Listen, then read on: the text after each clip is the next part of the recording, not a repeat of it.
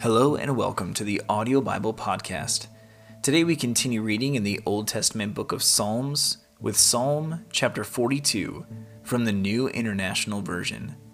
This begins book 2 of the Psalms, which includes Psalms chapter 42 through 72.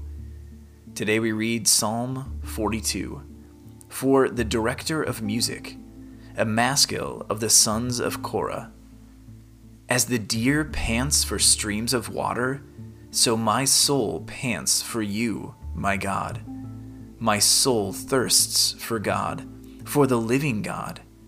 When can I go and meet with God? My tears have been my food day and night, while people say to me all day long, Where is your God?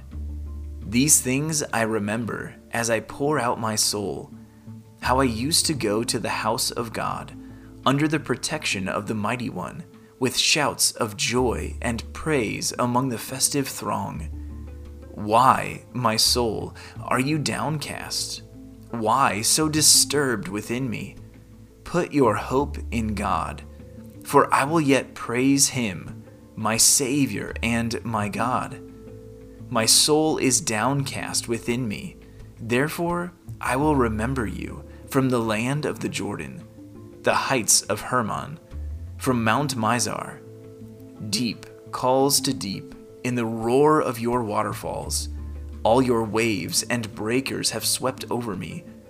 By day, the Lord directs his love. At night, his song is with me, a prayer to the God of my life. I say to God, my rock, Why have you forgotten me? Why must I go about mourning? Oppressed by the enemy.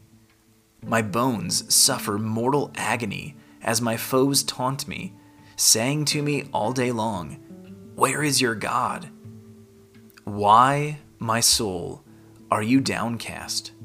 Why so disturbed within me? Put your hope in God, for I will yet praise him, my Savior and my God.